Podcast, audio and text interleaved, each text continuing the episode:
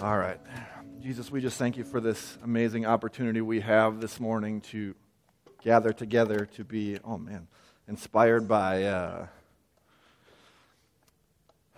your story through Scripture, your story lived out through each of our lives. We just ask that today's uh, reflection, through its discussion, through our times of prayer circles together, that each of us find ourselves feeling closer to one another and closer to you. Also, our prayer during this Lenten season is that we would connect to your heartbeat for those who are lost or poor or disenfranchised, those who you love so much on the fringes, that through uh, talking we just find that heartbeat, find our place in that, where we can be your hands and feet even more. In Jesus' name, amen. Um... No music today. We'll have uh, teaching, discussion, communion as normal, uh, our prayer circles. Uh, it is the first Sunday of uh, the Lenten season. At Bloom, we, we choose to celebrate this to uh, orient ourselves to uh, what Jesus suffered for, who he suffered for, why. To uh, we're a church on grace, and so it's our position, God's love for us, is because of what he's done. He's been pursuing us and chasing us. It's not our performance. And so, uh, but there are, we're invited to be his hands and feet. We're invited to bring the kingdom of heaven to earth around us. There's this invitation, this heartbeat you see through scriptures of bringing a piece of heaven to those who are around us. And that's what we're going to explore these next several weeks. If you're new to any sort of Lenten practice or how we're doing it, the podcast is online from last Sunday where we kind of dialogued how we're going to go about it. But today I want to talk about uh, embodying divine as kind of our kickoff. And I want to share a Buddhist parable to begin. There is a woman in India who um, uh, finds these teachings, these scriptures, and she wants to bring them to the kids in the village and the people in the village, but they're they're in a different language. They need to be translated. And so she gets this passion on the inside of her, and she wants to translate these scriptures so that other people can share in these divine stories and this message. And so she starts saving her money. She's working and saving her money and putting it aside. And it takes like ten years. She saves up enough money finally, and she's going to buy a printing press and get the help she needs to translate these and make copies of the scripture to hand out to people. And all of a sudden, a famine hits the town she's in, and people are hungry and starving, and there's trouble. And instantly, she just uses all her money to take care of the kids, the people, the widows in the town. There's just too much need. And so she uses every dime she saved up in just helping this happen. But she does it without remorse, just it's what needed to be done. What can you do when a famine hits the land? And so she helps. And after it's all done, and after this famine is over and things go back to normal, she gets this this passion on the inside of her again to be like, man, I'm gonna, I, I I'm going back to my first love. That I feel like I need to translate the scriptures. And so she starts saving again and again. It's about ten years of saving the money. And right again, when she's got just enough to begin, something terrible hits the land. She uses the money again, every last dime, to feed people, to house people, to help out with what's going on. Uh, she just enters into this time. She's got what she has, the means, and so she uses it to help people out. And again, afterwards, right again, her heartbeat's like, man, I, I'm. She doesn't feel bad that where she used the money, but she's she's now again saving. But now she's getting older, and so she's saving and saving, and she comes to the end of her life. And she's got just enough money, and so she buys the printing press, and she gets the help she needs, and she translates these scriptures that her whole life she's been passionate about and wanted to give to the town, and so they're able to hand out these copies of the scriptures to the kids and the people that just were most important to her. And then she passes away, and after she's gone, the people talk about her, that she was so passionate about translating these scriptures, that she did it three times in her life, and the first two times were the most meaningful and important to everyone. That it was the living it out. It was the action of actually becoming those scriptures, those verses, those things that inspired her to the people around her that were that meant the most to everyone and made an impact. Um, I, I hear so many times people, uh, and it's not you guys. Usually, it's friends in my life. Uh, I don't know. It's it's not even midlife crisis because it's it's always happened. Uh, there's someone who comes to you, uh, and especially in the eight or nine years I've been a minister now, they're they're like, I, I feel this like something on the inside of this calling, this like I need to, there's something divine that wants to come out. Do you think I should become a minister? Like maybe I should go to school for this. And you're like, er, like I actually think that is not what you should do. Just because you feel something, like there's there's embodying this and then there's something else. Like if you really don't, if that's not what's screaming, what's most, and there are been people I've met that like, yeah, there must be something there, but you can tell when it's not. You can tell when it's just like you see a need around you and want to meet that need. It's it's not just become some holy prophet or a missionary or a, when scriptures talk about embodying the divine, it actually talks about the best way to do that is in our everyday life, in the way that we interact with people. It's your neighbors, it's your coworkers, it's your loved ones. It's they need to see divine through your hands and feet, through your eyes. They need to experience your touch to do it, not a minister whose life seems foreign and separated and something else altogether. We see Jesus in the New Testament as this example of, of human flesh embodying the divine and being an example for us. And Colossians tells us that, that he was the fullness of all deity, of all God was, was in fullness in Jesus. But then he calls us and goes after that, and so he tells us that we're his representatives now, that we're his hands and feet. It's better that he goes because he sends his Holy Spirit, the Spirit of divine, to live on the inside of us, and not just live on the inside of us, to be fused to our spirit, to becoming one human, fragile, simple, connecting with divine love, power, light. Keenan's belly's making noise. Just ignore him if you... Uh, Ephesians five, Paul is writing, and he tells us to imitate God and to follow him like adored children and to live in love as the Anointed One has loved you. And then he goes on in verse fifteen and sixteen, he says, be careful how you live, be mindful of yourself, don't just run around like idiots like the rest of the world does. Instead, walk as the wise, make the most of every living and breathing moment. Um... He says we're supposed to take a look at our lives and, and, and there should be meaning to it. There should be purpose. There should be something more. Again, this is an invitation. This isn't a new have to, a new set of laws. This is the law of love. This is something that pulses through the inside of all of us. This is that thing that rises up that says, I should do something about this. How does that look? How does that feel?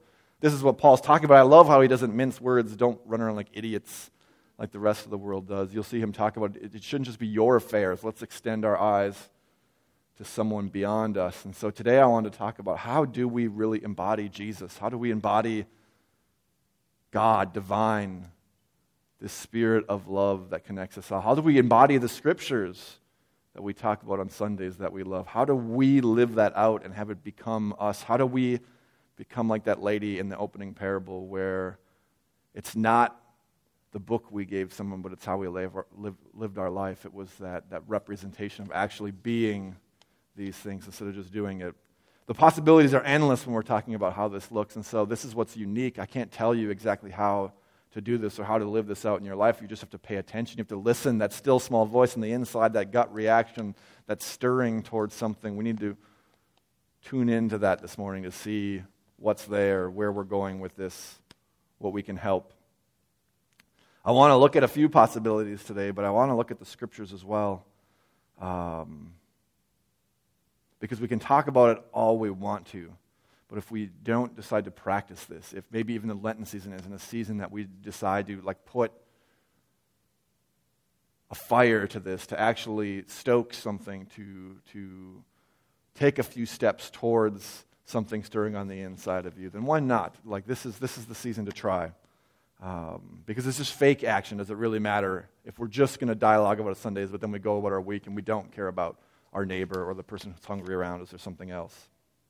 James tells us that faith without works is dead, and the way the Voice translation even says this, it says that Removing action from faith is like removing breath from a body. All you have left is a corpse. And how many times have I heard the Christian church referred to as like this corpse, this dead body that just doesn't have life left in it anymore. There's not this breath of something going on. But is it a life where we're just stirring ourselves up in excitement, or is it a life that comes from being the hands and feet of Jesus, to meeting the needs of those around us, to going beyond more than this? I mean, he gives us metaphors like we're supposed to be the salt of the earth. The salt of the earth, salt on a dish draws out the flavors. Something that, that may seem bland actually has got a lot of flavor, and the salt just intensifies it. It shows that there's something else already there, something already going on, that God is already among us. Not that you're bringing him there, but we're showing people where he already is, and we're helping them pay attention to that voice that's already there. Last week, when we were introing um, this, we talked about this. There's a passage in Matthew where Jesus tells a parable about um, this uh, master coming before servants, the sheep and the goats. And as part of it, he says to them, he says, whenever you saw me hungry, whenever you saw me that I needed a coat, or saw me thirsty, or any of these things, you took care of that. And the people answered, when did we ever take care of you, Jesus? Because Jesus is, I mean, it's a parable, but he's, he says, whenever you saw someone in need, whenever you saw a child that was thirsty, whenever you saw someone who needed a coat and you took care of them, all these things you're doing unto me. And there was another group who said to him, like, we prophesied, we did all these things in your name. It looked super, uber spiritual. And he's like, yeah, but you, you never gave me a coat when you saw me cold. You never gave me water. And they're like, well, when did we ever see you that way? And he's like, whenever you saw your neighbor in need and you didn't do something about it, it was like you left me on the floor. He's like, do you even know who I am? I want to read some verses, starting even in the Old Testament, because sometimes we uh, rule them out as like, is there is there still this grace? Is there still this mercy? Is there still this love passing through these scriptures? Starting in Isaiah fifty-eight ten, he says, if you make sure that the hungry and the oppressed have all that they need, then your light will shine in the darkness, and even your bleakest moments will be as bright as a clear day. And this one's my favorite one I'm going to share today. I've somehow never read this verse in Leviticus before, but it just jumped out at me. It says, actually, before I even read it, do you know how Jesus says parables sometimes? And he's like, wouldn't all of you go find that sheep that was lost? And today we might be like, oh yeah, if I had a sheep, I'd lose it. But in actuality, the people he was speaking to, they didn't hang out with the sheep because they were dirty, and they'd be like, no, we would never do that. Or if he says to him another parable, if you lost a coin, wouldn't you search the whole house and find it? And they're like, for a coin? No, I wouldn't be turning my house over. And then he says a parable of a lost son, and he says, if you lost, if your son leaves you, takes your inheritance, like goes off and just lives a ruckus life, wouldn't you love him and just take him back? And they'd be like, no, this is not how we live. Yet there's truth in this where you're like, maybe, maybe we should. And and today we see that, but we are, we don't have the mindset that they have.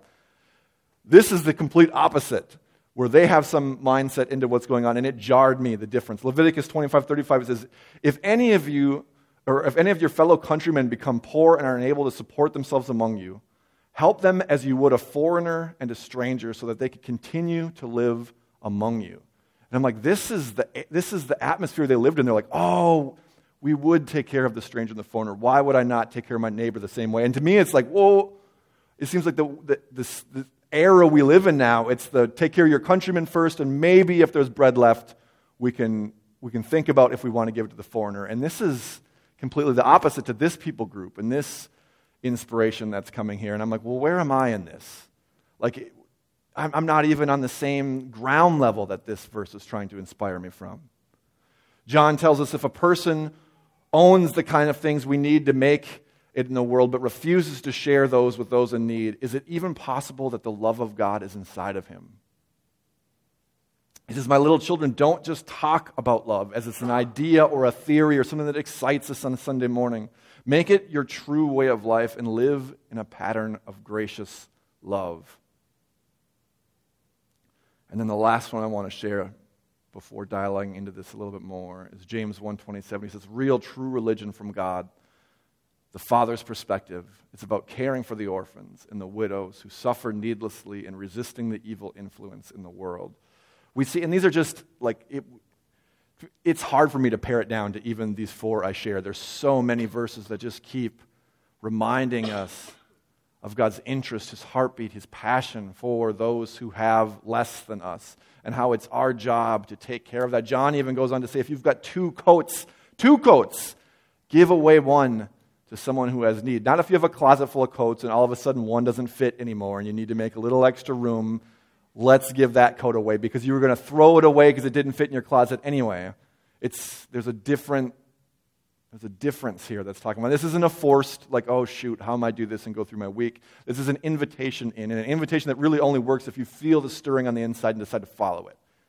And so we're going to give some ideas. We're going to go through a lot of things, some ideas of where to make this look in your life, and we're looking for that spark.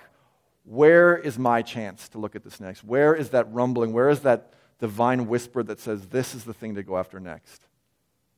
And for us in this Lenten practice, that might be, we're going to talk about whether it's researching into one of these things to find out what you can do, giving towards it, actual dollar amounts towards someone in need or an organization, maybe helping what's stirring in your heart, or volunteering during this time, actually using this season as a time to tap into these more, and not just talk about them, not just being like, I'm passionate about this, or not just using your vote as a scapegoat.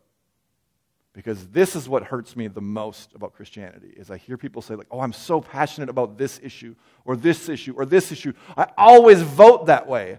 But then they never do anything beyond the vote. Oh, well, I, I voted for this. Why didn't? Now, this isn't political. I'm not saying vote for something or not. We're a, but... But, I'm, but I am challenging us to not use, uh, to not scapegoat yourself out of these passions so that you're not doing it on your own. You care about things, you're going to take care of it. You're not just going to wish the government would do it, and if it doesn't, if there's someone in there you don't like, then we're like, oh, well, I voted it this way, and I was hoping this would happen. It, it, it, the scriptures tell us to do these things. He says, give Caesar what's Caesar's, but, but the needs around us, if you see someone in need, don't call and ask the government to take care of them. You you take care of them. I think we pray away these problems a lot of times. Oh, there's someone who needs Jesus. Please send them something. They need help. Well, if you sighed, like, is that not the tap you need? What else do you need to be like, you're supposed to be the hands and feet of Jesus. Let's do this.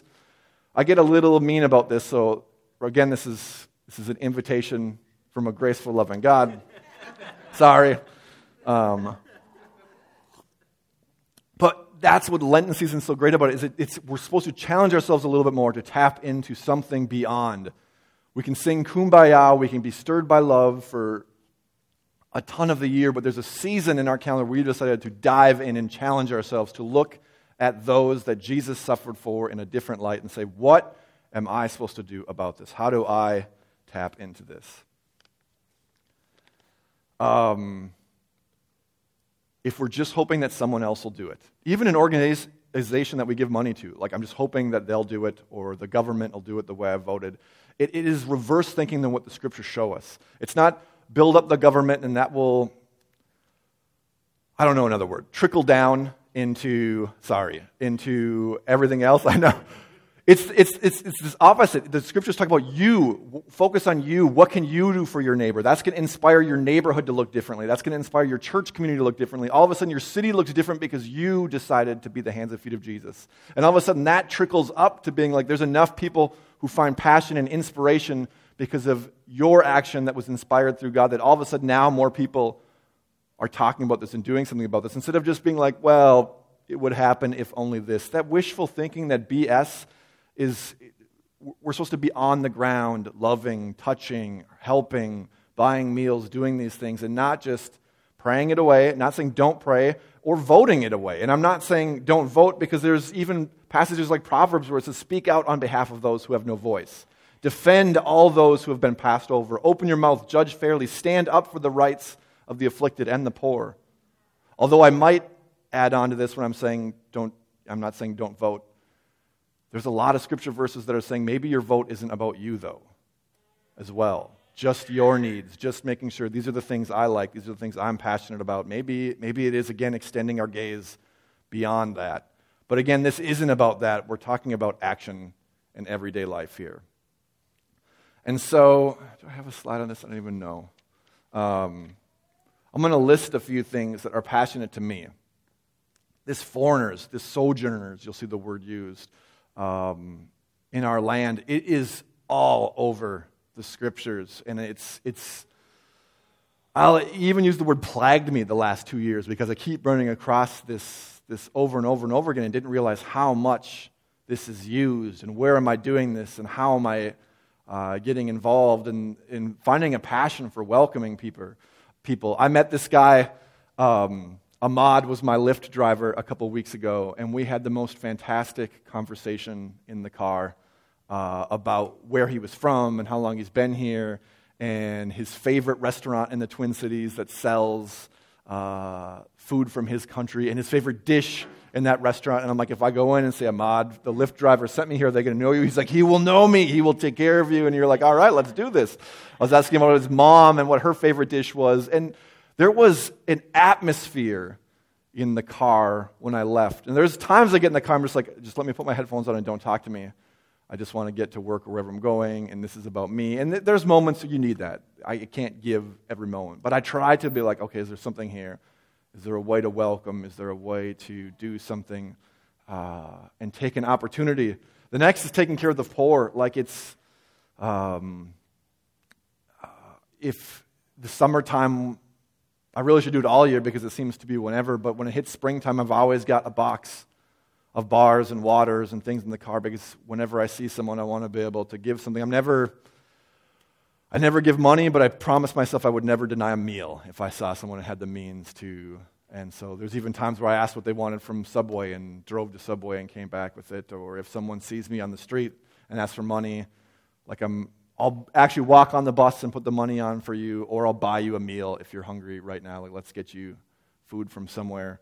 Um, But it's, it's again, taking seriously that maybe this person has been brought across my path on purpose this morning. Maybe there's something more to this interaction than just me, or I'm in a hurry, or I need to get somewhere. Maybe there's an opportunity to love and extend something more. And if we all took that opportunity to extend and to love and to talk about these things, what would it look like? Um,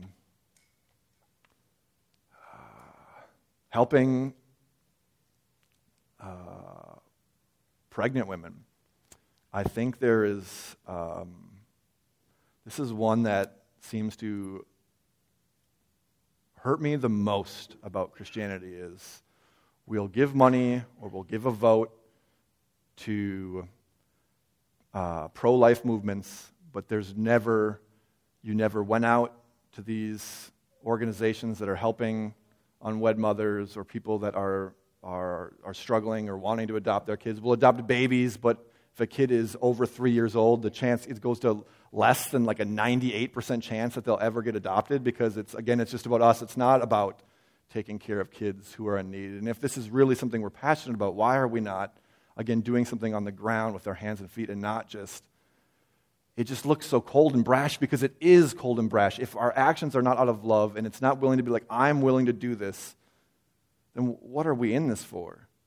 I almost think anything you're willing to vote for, if you wouldn't take that situation into your house and do something about it, I, I don't think you can say that you're passionate about that. And it, it's something you can uh, even put a bumper sticker on or whatever the heck you want to go. We're, if there's something in you, if that heartbeat is there, if there's something that you are passionate about, then do something about it.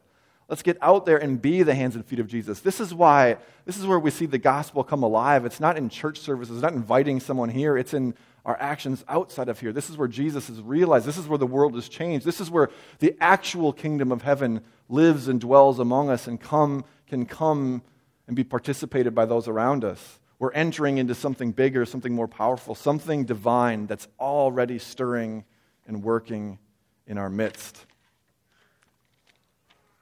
Genesis tells us that we're to steward the planet and take care of it. And we see in this original poem, Adam and Eve are naming the animals and trees and things. And then later, it's it's like we're willing to just not care anymore. That th- this isn't a place of divine beauty that, we, that we're called to take care of, that we're called to find important. Sometimes it's not the kingdom of heaven among us. We live for this kingdom of heaven that's far away, and it seems so hurtful to someone who's here and now. Like, you care more about this place than your home that you live right now. And it's it's starting to see that heaven is already here. The divine is already here. That's not just this waiting for this homecoming. It's bringing that home here among us. It may start on Sundays as we dialogue and we talk about how this is hard or how we live this out, or we can laugh together and cry together, and we can hold hands as we go and serve somewhere. Um, was it this last week that that uh, we served at the Sheridan story, or was that the previous week? Yeah. Uh, Liz and Allie and I went to do meals, uh, to bag them up for um, for families in need in the Twin Cities. Uh, the Sheridan story takes care of one hundred fifty schools now in the Twin Cities area, bringing food to kids in the weekend. We sponsor Ramsey here, and we bring food for up to thirty-five families. Every Friday morning I'm here with bags going into lockers, getting stuff ready for the kids. It has rocked my world.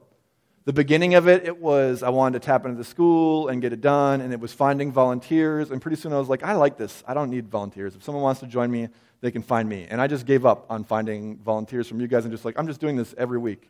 I love being here. If I came and forgot to, ch- I forgot the school was closed on a Friday and I show up and it's empty and we're like, no, I missed out on this opportunity to say, hey, I know the name of the hall monitor.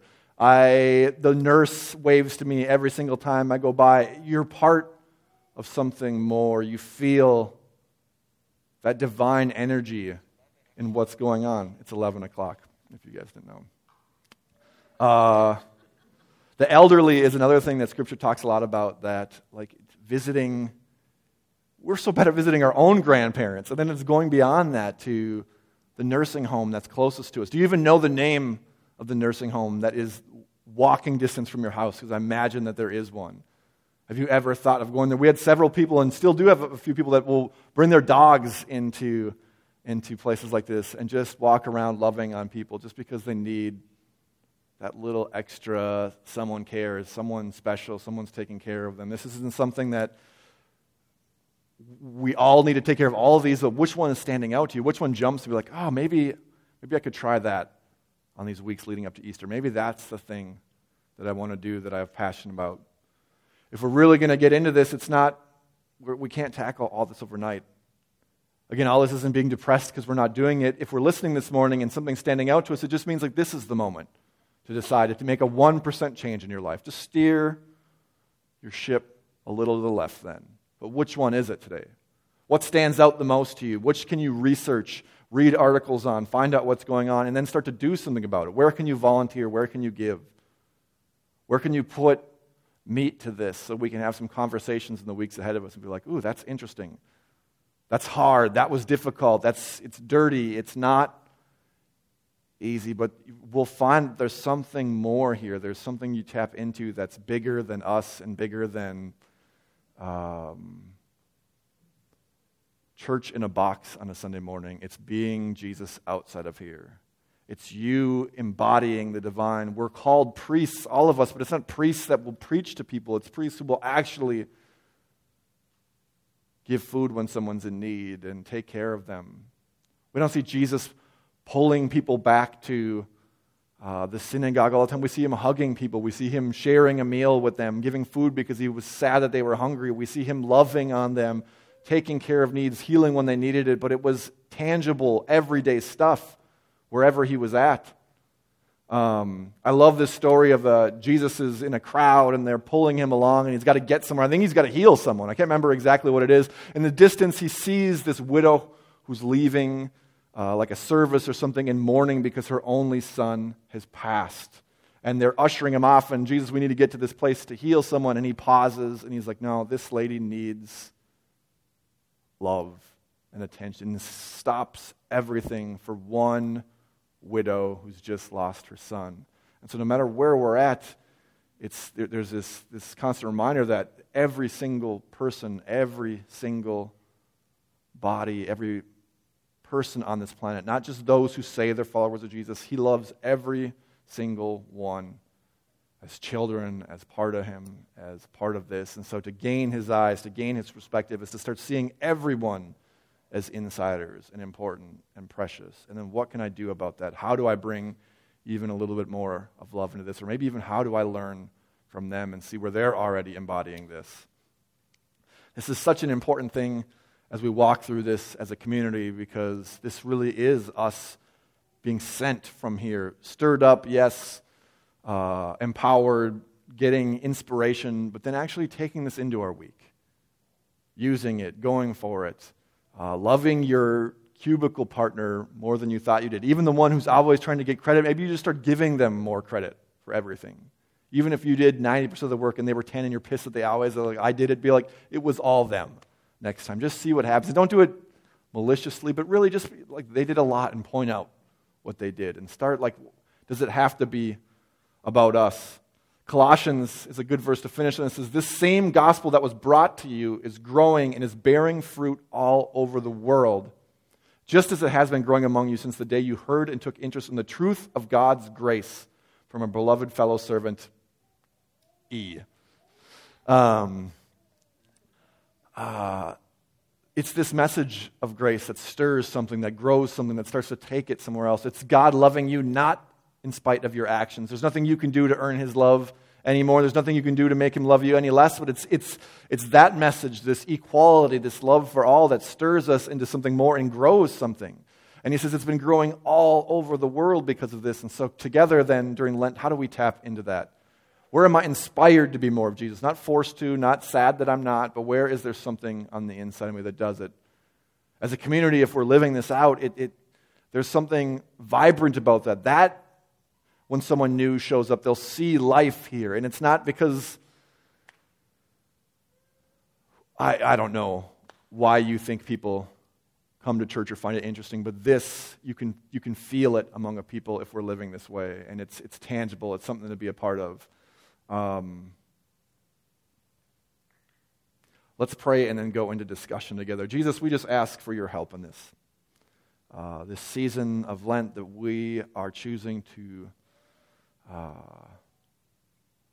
wrestle, grow, question, look into those who you suffered for. We just ask that each and every one of us, you spark something little on the inside, or you remind us of a spark that was already there, and you lead us towards living just a little more different. We yield our lives. We offer ourselves up. We want to be your hands and feet. We want to be this love in truth, in action to the people around us, to usher in your kingdom of heaven already here, not just the hope of something outside of here, to bring hope among us now. We just thank you that we'll be true and honest as we dialogue and discuss and celebrate this together. In Jesus' name, amen.